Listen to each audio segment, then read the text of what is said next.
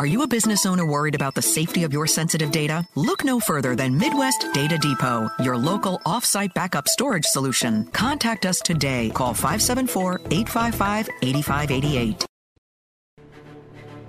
Live from our WSBT radio studios in downtown South Bend. Let's go! Come on! Welcome to Budweiser's weekday sports beat. Wow, don't blink. A lot of major intestinal fortitude going on here. On your home for Notre Dame football. Knocked down by Wooden. The game is over. The Irish is upset.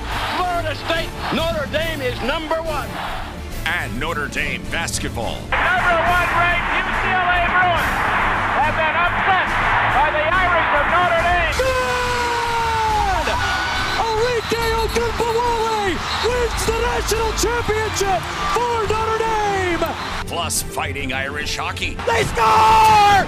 Jake Evans scores! Notre Dame 3.7 seconds away from a spot in the national championship game. The NFL and Major League Baseball. Oh my gracious! How about that? Sports Radio 960 WSBT, WSBTRadio.com, the free WSBT radio app. Big time onions! Now, here's your host, seven time Associated Press Broadcasting Award winner, Darin Pritchett.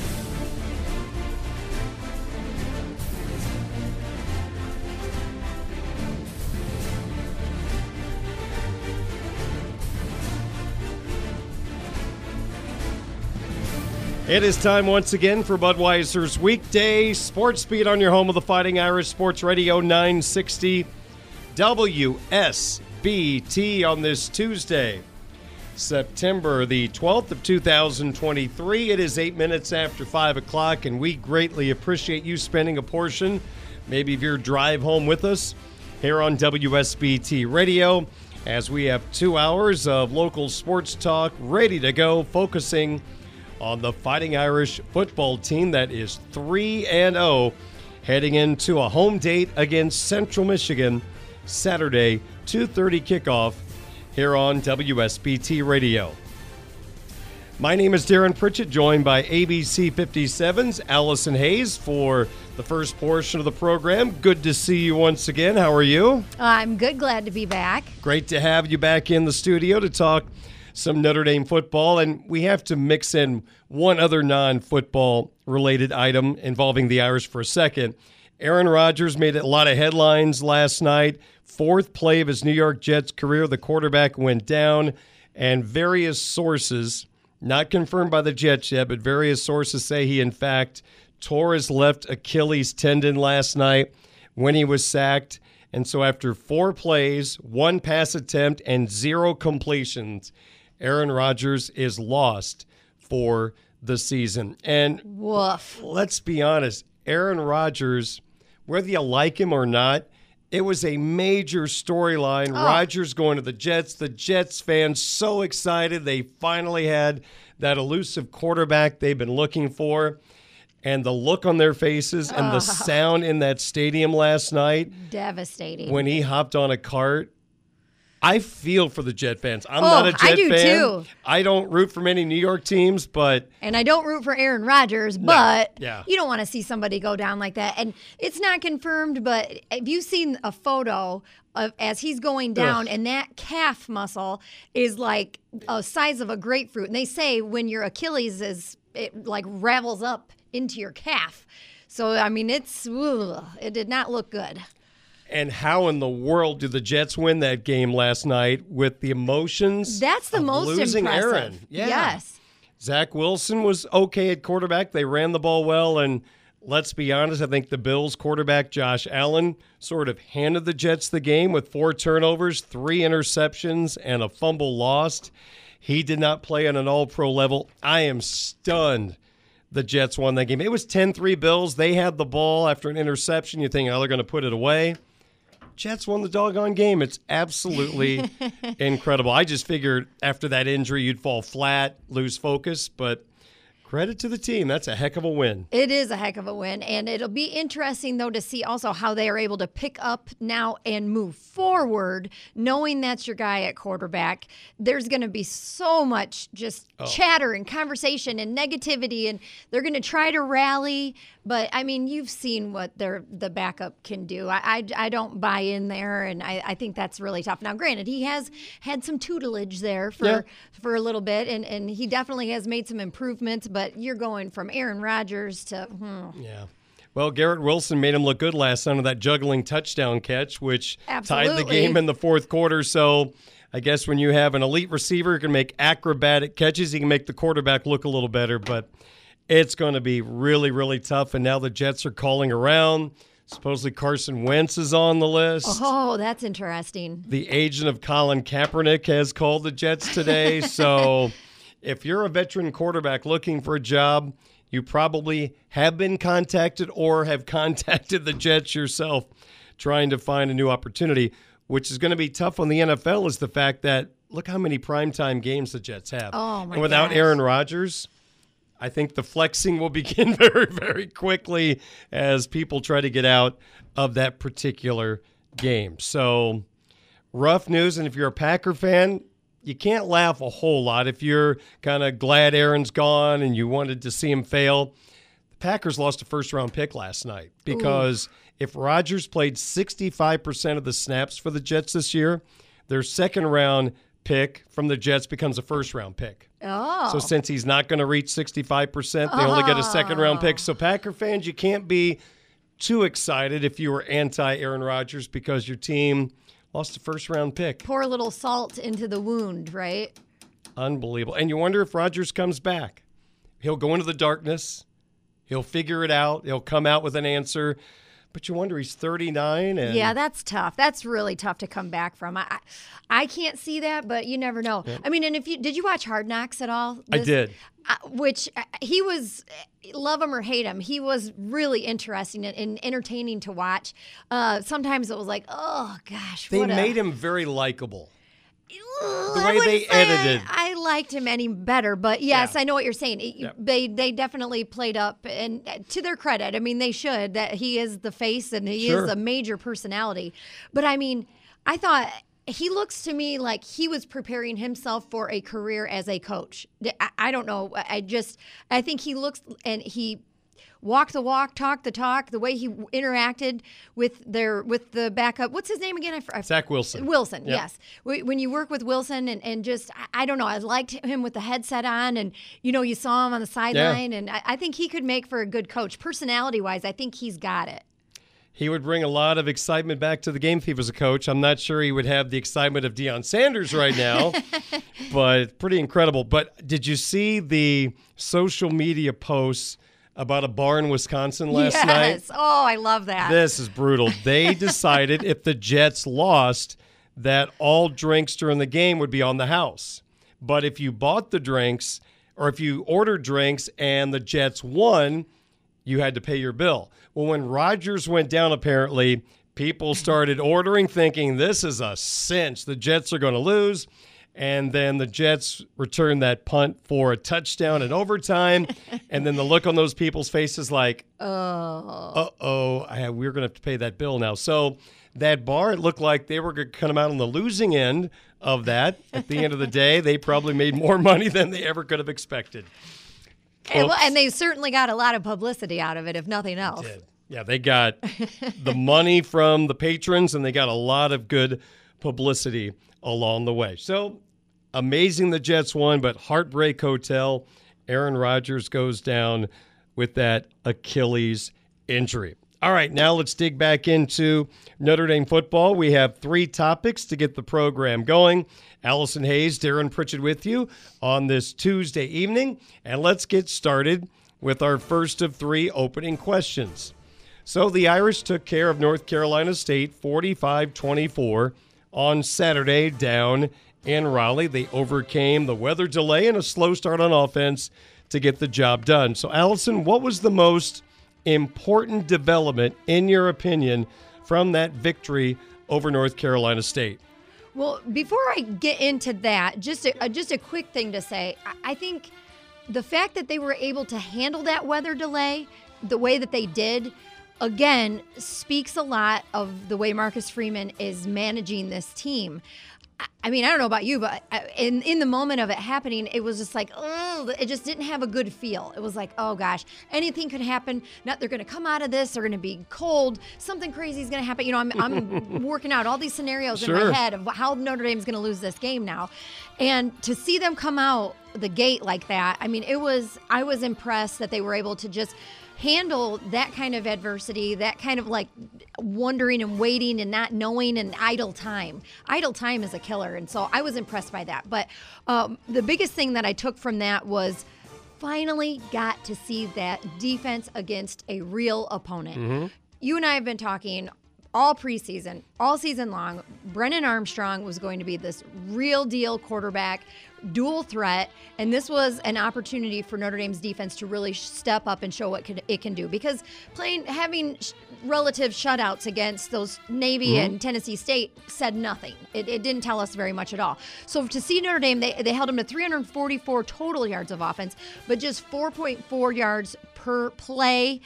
And that's even skewed because there was like that long, that 65 yards they gained on that final drive in the Sure. touchdown. So you kind of got to wash that. The game was already a, a put away at that point. But I thought the way that Al Golden has been preparing, the, the way they were able to handle the trick plays, the misdirections, and, and to see, you know, there were some penalties and things here and there, but that you could nitpick some blitz things. But just overall, an outstanding game plan. And it was the safety's best game so far of the season. So I, I really especially love to see you know, when the offense was struggling, the defense really was able to kind of win the game for them. I'm going to build on your comments because mine plays into what you established with your most important development from Saturday's game. I'm also going to go on the defensive side of the football. And I think those of us in the media, and I think a lot of Irish fans, went into this season knowing that the front four is probably not going to be able to put consistent pressure on the quarterback. Isaiah Foskey left here as the all time sack leader in Notre Dame history, drafted by the New Orleans Saints. And now the defensive line, there's a lot of good parts that do things well, but they don't have that explosive pass rusher. And I think from the get go in Saturday's game, Al Golden anticipating that that front four was not going to be able to put enough pressure on Brennan Armstrong. So he dialed up the blitz packages we've been talking about all summer. Here's Marcus Freeman from Monday's press conference talking about pressure coming from the second level of linebackers. Heck, even a time we saw a linebacker and a safety come in on a blitz. So here's Marcus Freeman.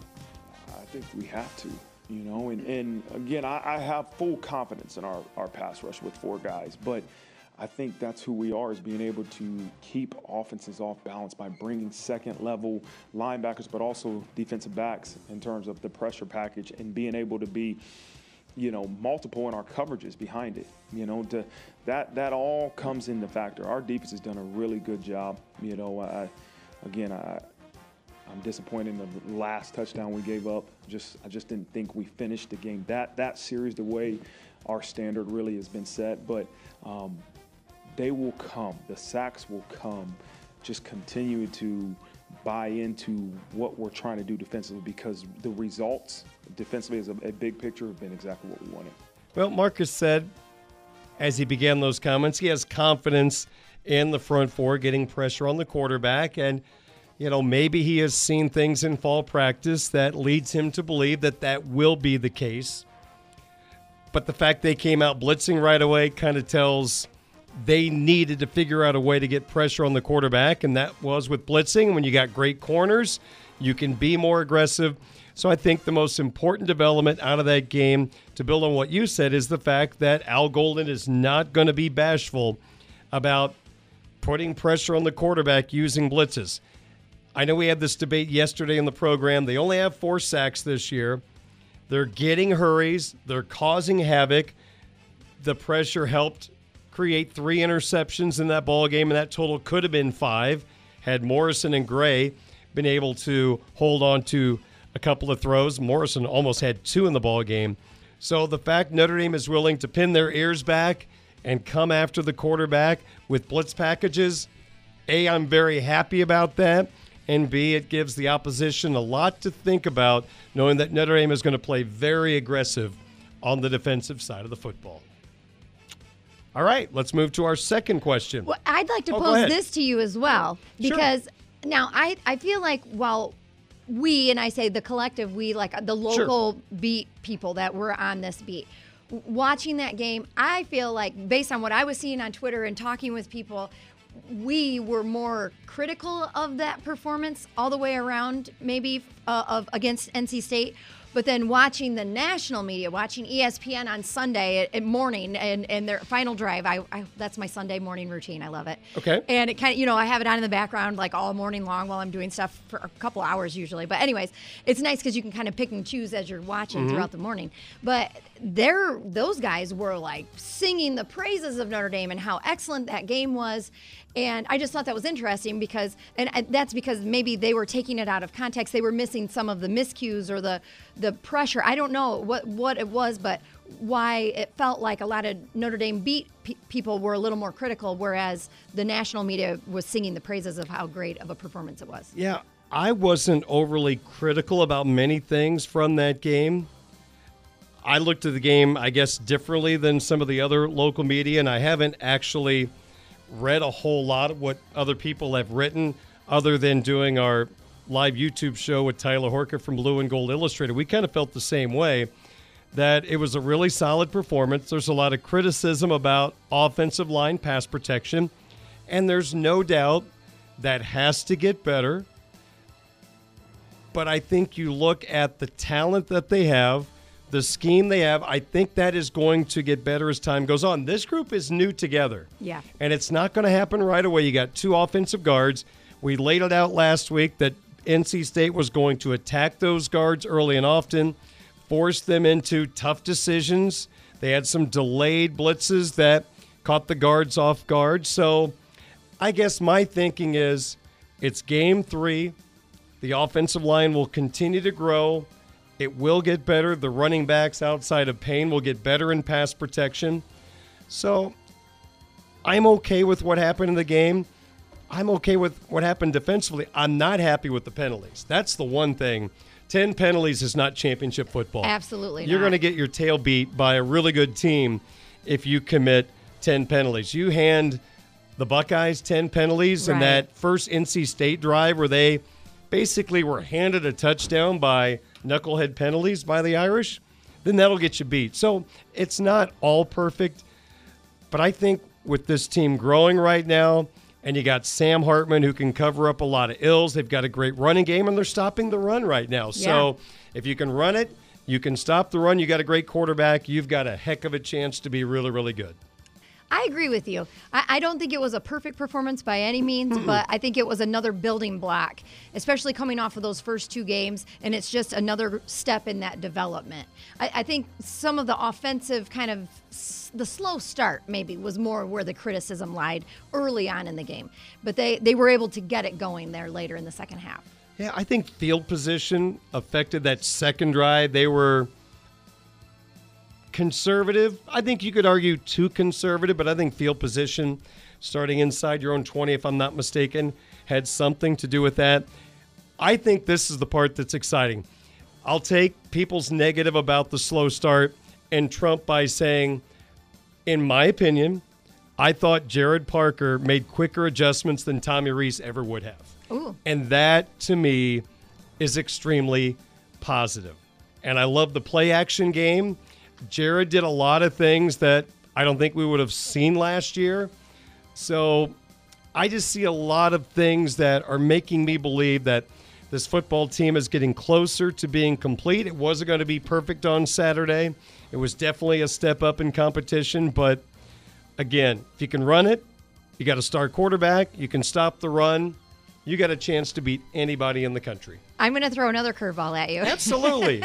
I was good at hitting curveballs back in the day. so okay. Oh, I like that. I like that. So, how about looking at Tommy Rees's performance again at for Alabama Yeah. in, in their that loss? What were your thoughts there? I, I mean, we saw. that I'm sure you've seen it on social media where he's like, "Oh," and he's rubbing his head, and we've seen, you know, like You oh. thought Drew Pyne was his quarterback for a second. Right. Do your something job. Come on. I'll say this. And again, I watch all the Alabama games.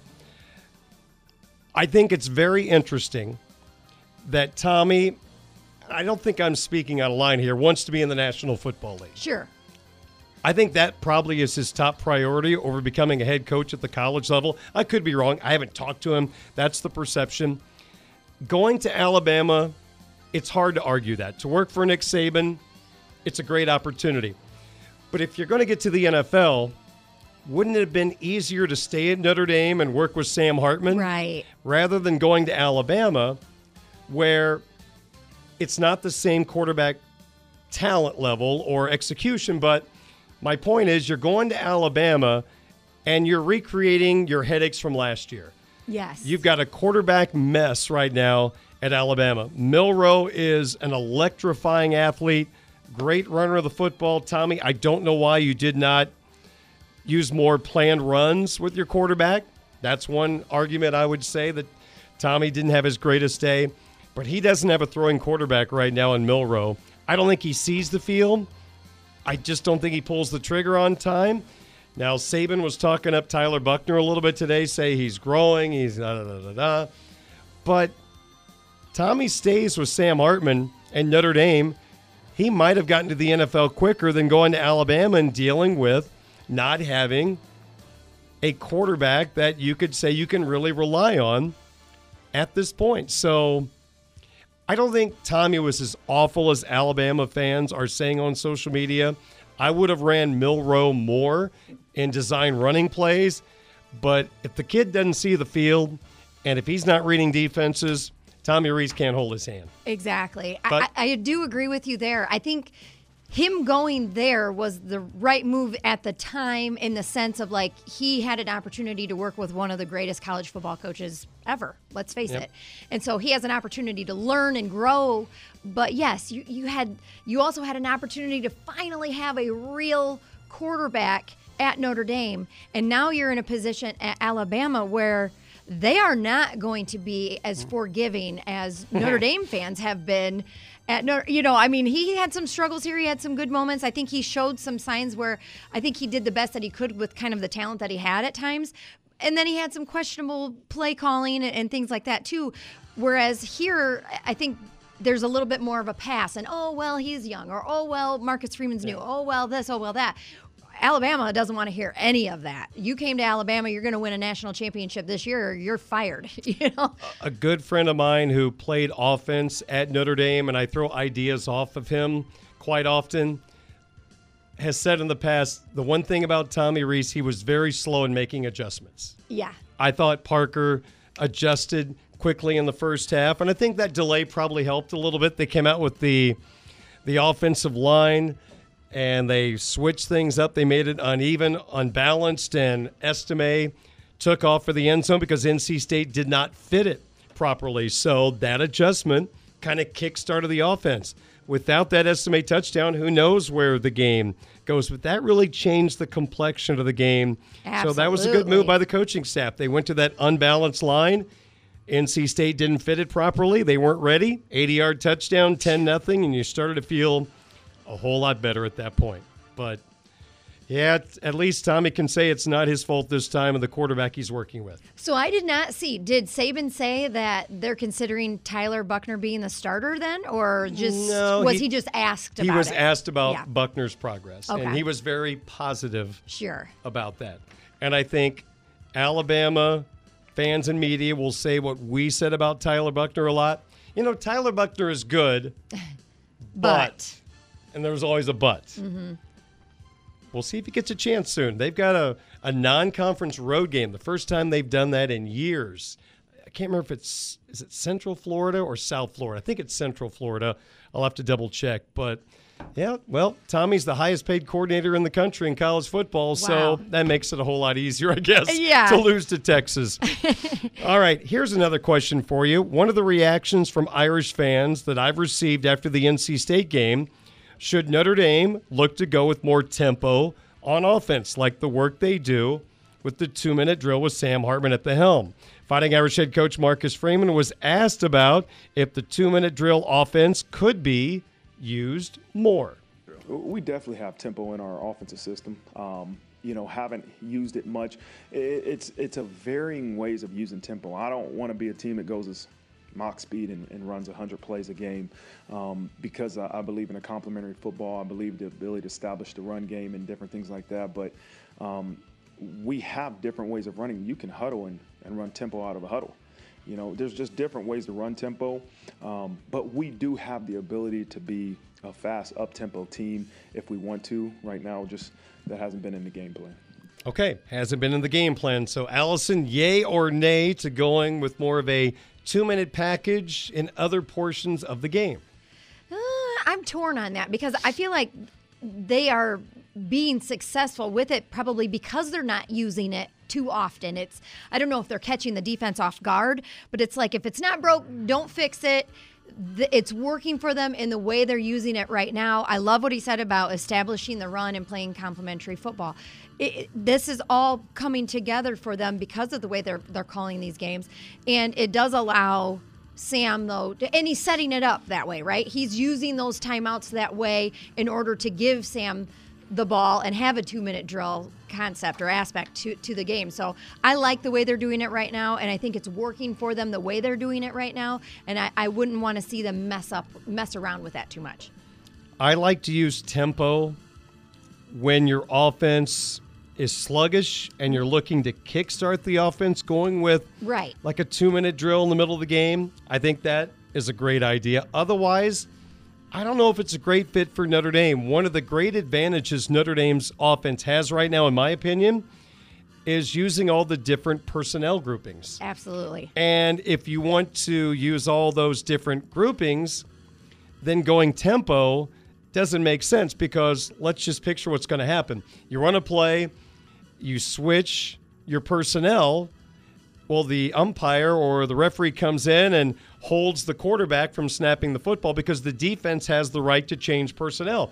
So you're actually slowing down your tempo by trying to go fast if you want to change personnel. Now, if you go with the same personnel the whole time, yeah, you can do it. But I think that's one of the things that's worked well for Notre Dame is taking this running back or this tight end and using their strength in a play. And I don't know if you can necessarily do that. Really, I don't think you can if you're trying to go with that two minute drill with eight minutes to go in the second quarter. Use the Right. advantage you have right now. Plus, if it ain't broke, I don't fix it. 47 points per game right now is pretty doggone good. so I'm just not tweaking it yet. If I'm averaging 27 a game, I think everything's on the table. Right. All right, final question here. We've got a two parter. First hmm. off, what Notre Dame offensive player has surprised you the most so far this year? I don't know if I would say totally surprised by it, but I just I'm loving the way he's playing. Jayden Thomas. So he didn't have a great numbers game by any stretch of the imagination against NC State. I, I believe zero catches, mm-hmm. but his play, especially if you look at that 80 yard touchdown run by Estime. Take a look at Jayden Thomas and what he's doing. He's downfield. He is one on one with a defender, and he manhandles him to the point that Estime is able to break free and run away and, and keeping that defender controlled just long enough that Estime is able to get into the end zone. And I think those kind of plays really a lot of the unselfishness, not by just him, but by all of these guys who are sharing all of these reps and sharing the catches. Uh, that's been what I'm most surprised about is really the wide receiver corps as a whole and, and how well they're playing as a team, as a unit. But I do really like Jayden Thomas and just uh, that ability to be productive on the field without having a catch. It's interesting on social media today. There was an analytics on the Estime run. He got up to 21 mile per hour. Wow. Marvin Harrison Jr., the great wide receiver for Ohio State, he had a sprint to the end zone. He was 22 mile an hour. You look at the body types, you couldn't have imagined No. Estime would be that close to Marvin Harrison. They are sure t- enough. totally different physically. Yeah. Body for body. That's wow, that's awesome. Yep. That's really impressive. The Notre Dame offensive player that surprised me, this is more of a Debbie Downer answer, but I'm going to say Tobias Merriweather. Irish Yes. fans have, not everybody, I shouldn't say everybody, but so many have built him up to be the guy. They wanted him on the field last year. He was going to be the guy this year. No catches against Navy, two catches for five yards against Tennessee State, one for 45 against NC State. So through three games against two inferior opponents, three catches for 50 yards. Is it chemistry with a quarterback? Is it route running, which I don't think is the case? For whatever reason, Tobias has not been targeted very often. Now, he had a couple of opportunities to make a catch against Navy and didn't, to be fair. So I guess I'm a little surprised with all the other receivers getting some catches outside of Thomas having none against NC State, which was strange. But Merriweather, three catches for 50 so far. I thought he would be further along than that. Totally agree with you. And when I when you posed this question, I was thinking in a positive way, not really in a negative. But yes, and I was thinking in my mind that I, I totally agree with Tobias. I, I even said last week I thought that he was going to have this breakout performance against Tennessee State because he didn't play well against Navy. So I- it's like you're just kind of waiting and waiting for Yeah. him to have his moment. When's he going to have his moment? And here we're still waiting. So I like you said, is it the chemistry? Is it he's just not handling all of the other guys getting all of these touches? But it's like if you're getting your opportunity, you have to take advantage of it. Yeah, to be fair to Tobias, not many snaps so far in his career. These three games and limited last year, so there's still Sure. plenty of time to figure it out. But thought there might be a little more production there. He could get left behind when you have this much talent surrounding you. Got to be careful. I'll be Debbie Downer on the next one too. So maybe Okay, you'll you'll I'll bring the positive positive one. Okay. now, defensive player that surprised you the most. Marist Liufau, and it, again, not necessarily because I didn't think he had it in him, but maybe because after he had the injury in 21, and then I was more expecting him, I think, to have this big season last year, and it, he played okay. He played mm-hmm. well, but nothing spectacular. Right. And to see what he's he has done so far this season, he's tied for second on the team with 15 total tackles. He's got one tackle for loss, two quarterback hurries, and a forced fumble. And he was outstanding against NC State. Just watching him all game long, he attacked the run game. He was reading and adjusting to the misdirections, especially early on. I felt like they were almost like testing him, and he was responding to that. I, he was blitzing. He just he played all season long. He's been really disciplined, and he's just been really disruptive. So he's been fun to watch, and, and a guy that I'm just excited to kind of see him get his shot and run with it. Defensive coordinator Al Golden a couple of weeks ago mentioned that Liufau was not all the way over that broken ankle last year, but he saw a different Liufau this offseason. And sure enough, he's back to his old self. He is flying all over the field, and he's hard to miss with the hair Yes. coming out from under the helmet. That's for sure. The defensive player that surprised me the most so far this year is Jordan Botelho. I don't remember him playing against NC State. And I know that's not a fair comment, but I never thought he'd be Isaiah Foskey. He was the hope to put pressure on the quarterback. Three games in, four solos, two assists, six tackles. He has one sack so far on the season. I'd like to see a little more productivity out of that defensive end spot. And hey, this is the first time of him being a full time starter, but he's a veteran guy. And I'm hoping that the production starts to pick up. We talked about blitzing was successful against NC State. That's great. You know, teams can counter pressure by making big plays, so you'd love that front four to get some pressure by themselves. And if it's going to happen, you'd have to think Botelho is one of the leading candidates to be that. So far, I just think a little quiet. A little quiet Yeah, so far. and the numbers that you rattled off were primarily against Tennessee State, which is not a quality opponent. Yeah. So yeah. Yeah. So plenty of time to go for Jordan, and hopefully he is very active against Central Michigan this Saturday when the two teams kick off at 2:30. And Allison, of course, hosts the pregame show on ABC 57.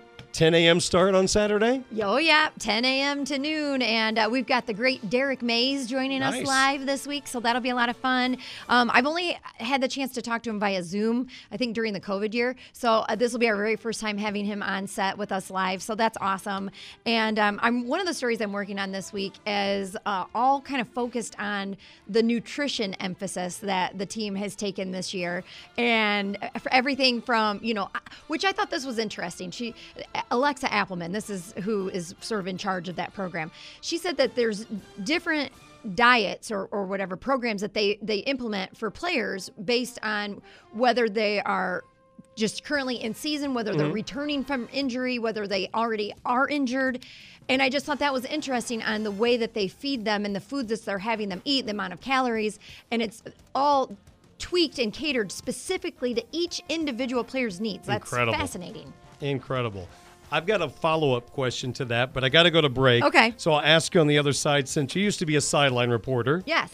So I've got a question for you. We'll do that coming up in a couple of moments. We'll hand out some grades for Notre Dame as they are one fourth of the way already through their regular season schedule. Allison Hayes, Darin Pritchett with you, Budweiser's weekday sports beat on WSBT.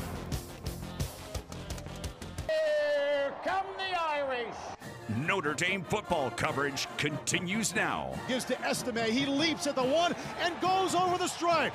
Touchdown, Notre Dame. Budweiser's weekday sports beat. Hartman keeps it, runs it up the middle, bulldozing to the end zone, and he's in. On Sports Radio 960 WSBT. Low snap, hands off inside to Estime. 10 5. He'll get there. Touchdown, Notre Dame. Budweiser's weekday sports beat continues at 546 along with ABC 57's Allison Hayes. I'm Darin Pritchett. Great to have you on board on this Tuesday evening. Well, believe it or not, we are one fourth of the way through the Fighting Irish regular season. They are 3 and 0. So let's hand out some grades like we're teachers in elementary school and to give some early thoughts on the progress of this Fighting Irish football team. So we'll start on the offensive side of the football. Well, pretty good place to start is quarterback Sam Hartman. Uh, how do you not give him an A? Yeah, absolutely. Don't need to say anything else. Exactly. Everyone else agrees. How about the running back room? I feel like we have to grade them all as one. I also give that whole room an A. I mean, obviously, Audric's leading the way with 345 total yards of offense, but I mean, the the room as a whole is uh, contributing. When they give the ball to one of the other running backs, they're making things happen. Yeah, they are doing exactly what we thought.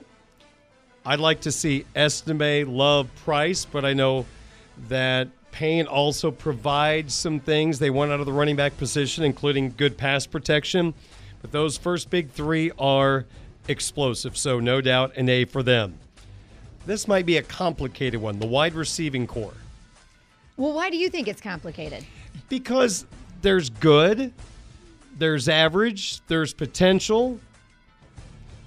I think it's hard to grade because Sam does a great job of distributing the football all over the place. So everybody's getting opportunities. So it's hard for anyone to build a big stat line, but also you gave a prime example of little things that are big things. Jayden Thomas blocking down the field, helping Estime go 80 yards for a touchdown. That has to be a part of the conversation. Absolutely. I give the the wide receivers an A as well. I, I just think it again, they are they're spreading it out so much. There's so many guys getting touches, and for the most part, other than we were talking about Tobias Merriweather being disappointing, for the most part, the other guys are taking advantage of those touches, and and I'm I've been impressed with that so far. And that they've had the ability to continue to pass it to so many different receivers as well. You would think at some point, same with the running back room, it's going to start narrowing down as the season goes. But I mean, hey, if you've got that many guys, passing it around. I'm kind of a B right now. I feel like there's another level, a little more consistency. I just don't know how a guy like Thomas gets held off the reception board against NC State, but it's Sam Hartman moving the ball all over the place. I'm excited about Tyree. I'm still excited about Thomas. Merriweather, hopefully he can continue to progress. And how can we not be excited about Greathouse? right. I think he's been targeted eight times, eight catches. Right. All he can do. Fantastic. When they throw it to you, catch it, and he is doing that. How about the Irish offensive line? Eh, that's where they've got some moments of greatness. Obviously, they're establishing the run game with no no problem whatsoever. Um, they're opening those holes, but they're also allowing a lot of pressure. We talked on that earlier in, in the show. Just the pressure that's getting put onto Sam Hartman, and as you continue throughout the season and you're playing the tougher competition, you're playing against Ohio State's defensive line, eh, you can't give up that much pressure. Four sacks so far, and and you don't want your quarterback, especially a guy like Sam, getting beat around. And so yep. I, would like to see them improve, but I, maybe even a B plus in there. But it just I yet to be determined. Still, I'd like more work needs to be done. I'm going to give them a B right now yeah. because if I give a C, that's average. Yeah, and they're better than For average sure. when it comes to 130 FBS schools. So they are better than that I think as we continue to get more snaps for the guards, more repetitions, handling blitzes are going to come better. So I feel like this is going to be okay. Run blocking has been really good. I love the way Parker and Rudolph and the staff they are pulling the guards. They're getting them to the outside using their athleticism and I love the way they're using the running game right now. So offensive line, I'll give them a B. What about offensive coordinator Gerad Parker? Well, I think you just nailed it right there talking about Gerad. I, I would give him an A. And I think a lot of that also has to do with having a great A quarterback, a great A running backs room, and a great A a wide receivers room that definitely helps your cause. But I, I like the way that he's having those in-game adjustments that you touched on earlier in the show as well, where he's he's adjusting faster and he's putting his players in position to do what they are doing best. And so I think they're helping to make him look good, but he's doing a good job of calling the right plays to allow them to make him look good. Adjustments. He is using the middle of the field. He's using play action. A, A, A for Coach Parker. Love what he's done so far. Now to the defense. How about the pass rush? You said I could use an I for incomplete because yes. I still need to figure it out. So I'm going to give the pass rush an I. They have the four sacks, but we know they're having to do some adjustments because of that front four. I'd like to see some more production out of them and just, I don't know, more pressure. So we'll, I, the jury's still out. They have a lot to prove, I feel like. Yeah, I have a C minus written Ooh. down when they blitz, they're getting to the quarterback, but the front is not consistently getting there. So when I look at across the country, again, C is average you know, they're doing a good job stopping the run, so we can't forget that. But the pass rush is our topic, so I just feel like that's a tad bit below average. But when they blitz, that's when good things seem to happen. Just in general, defensive line play. I'm going to give them a B plus, and that's because that pass rush is kind of bringing them down. Yep. but I think overall, uh, and they've been giving up some some chunk plays early, but against NC State, uh, they played really stout against the run. They were gap correct, relatively disruptive. Guys like Howard Cross and Riley Mills have played really well. So um, overall, B plus, and and I think as if that pass rush continues to improve, we're going to see the overall D line play continue to improve as well. Yeah, I'm going with the B for the defensive line because I think their ability to stop the run is kind of offsetting the pass rushing issues. I think Howard Cross is playing terrific football, interior defensive lineman. He was all around the football against NC State. Our next grade for the Irish through three games, the secondary. That's also kind of an incomplete for me because they haven't been great in those first couple of games, but they played lights out against NC State when they absolutely needed to. And like I said earlier, the safeties played the best game of the season. And so uh, I, I, like what they're doing. The five interceptions so far, there could be more, um, as, as, we talked about. So I'm giving them an I, but if I had to give them a letter grade, I mean, I think the NC State is bringing up that overall average. I'd probably put them in the B minus range. Okay, I've got a, a B plus for the secondary. Okay. I think you got a lot of different bodies and new roles. They're coming together as a unit. The Navy game is always a tough game for the secondary. Tennessee State isn't much of a matchup talent wise. You know, they came up with some big plays. I don't like some of the penalties, but the interceptions were very important in that game. So I'm going to be thinking prosperous things about the secondary, I'll go B plus. Three more to go. How about the linebackers? I'm pretty satisfied with that play as well. I, I think uh, the the veterans that you have there uh, are playing well, and I'm going to give them a B plus. I'll give them a B plus and the linebacker an A plus for always doing great work on game day. All right, defensive coordinator Al Golden. I'm giving him an A. I, I think overall, um, it, we're seeing that improvement as well. So, and, and, the game plan that he's come up with against Navy, I thought was really thought out, and they did well against them. They were prepared. And then again, to see them against NC State, I just think they handled all those trick plays, the misdirections, all of the things they were getting thrown at them. And I just think that overall, Al is really preparing his team and they are playing discipline yep. and that is really important now the penalties got to get that cleaned up Going to give him an A just because of that Navy game. The second yep. and third units knew exactly their assignments. Not an easy game. Was fantastic. Was creative against NC State against a very good quarterback. Not sure he's great, but a dual threat, which can always give you headaches. Job well done. And we'll wrap things up with the guy in the big chair, Marcus Freeman. Well, how do you not give your head coach an A if you've given the defensive coordinator and the offensive coordinator an A? So I'm giving Marcus an A. A plus so far for me. Absolutely. I love he's coming into his zone as a head coach. Yes. His voice is coming out. He is so much more comfortable sitting in that chair. I am really excited, and I hope it's still an A plus after the Ohio State game. that would be really, really good, really cool. All right, 556. We'll come back with our Twitter question of the day next on Sports Radio. You can listen to Budweiser's weekday sports beat live or on demand with our free WSBT radio app. Just search WSBT Radio in the App Store and Google Play. Now, back to local sports talk on Sports Beat with your host, Darin Pritchett. My co host is ABC 57's Allison Hayes. So, you used to be a sideline reporter for the Big Ten Network, so you would gather information and you would go on the air during the game with reports.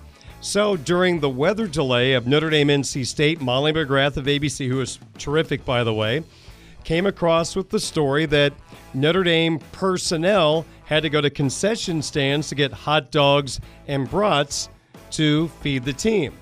Now, I think Notre Dame has tried to squash that story a little bit because it looks kind of like you weren't prepared, but I travel with the hockey team. They are prepared for anything.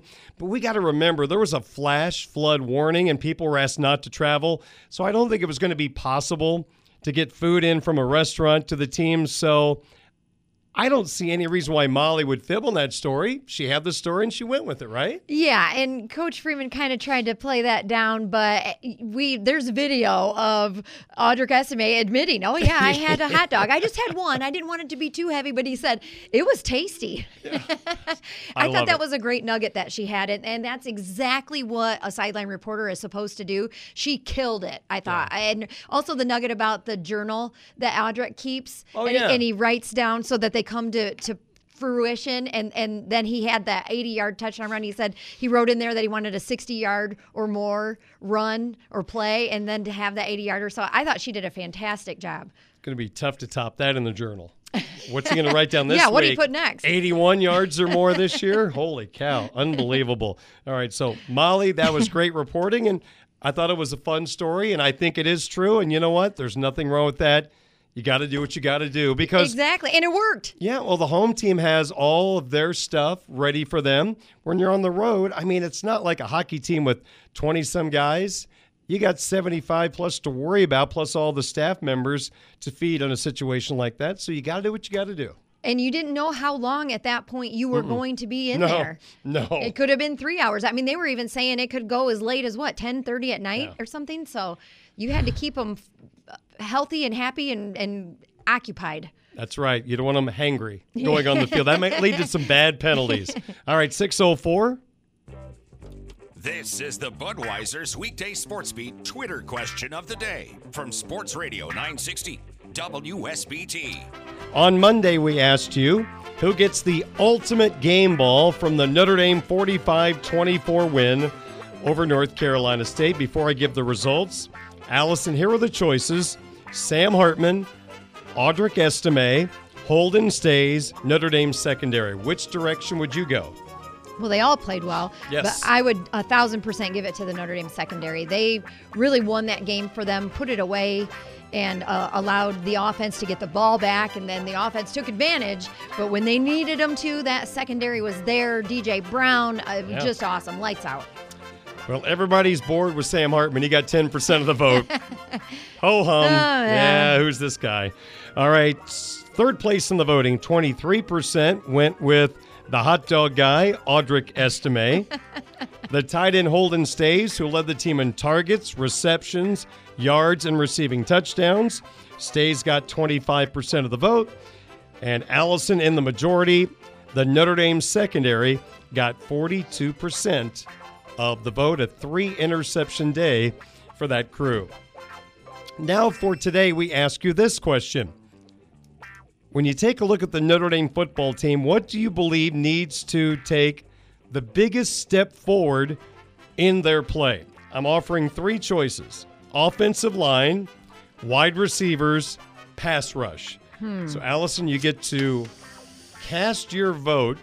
We've talked quite a bit about both that pass Mhm. rush and the O line today.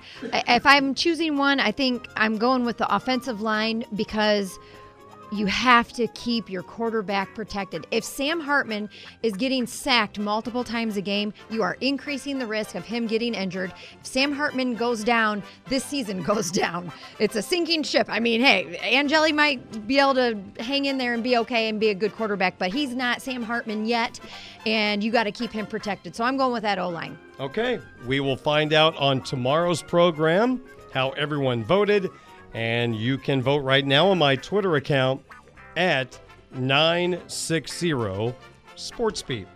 All right, once again, Allison will have ABC 57 kickoff starting at 10 a.m. on Saturday. Where are you located on campus? We are right outside of Purcell Pavilion. We're right outside of Gate 8. So we're right on Okay. campus. If you're out and about tailgating, come by and say hello. And we might put you on TV. You might be Yeah. there when we have one of our former players that's going to join us. We have Evan Sharpley, quarterback, and Derrick Mayes, of course, going to be there. And you can see them, take pictures, get autographs, all that good stuff.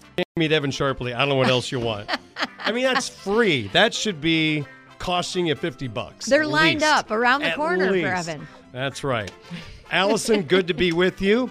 Have a great pregame show on Saturday, and we will talk to you next Tuesday. Thanks for having me. I'll see you next week. You bet. That's ABC 57's Allison Hayes. I'm Darin Pritchett. Still to come, Mike Singer, Blue and Gold Illustrated, talks Notre Dame football recruiting, including he has put in a projection that the Irish have a 2015 quarterback. Details on the way here on WSBT.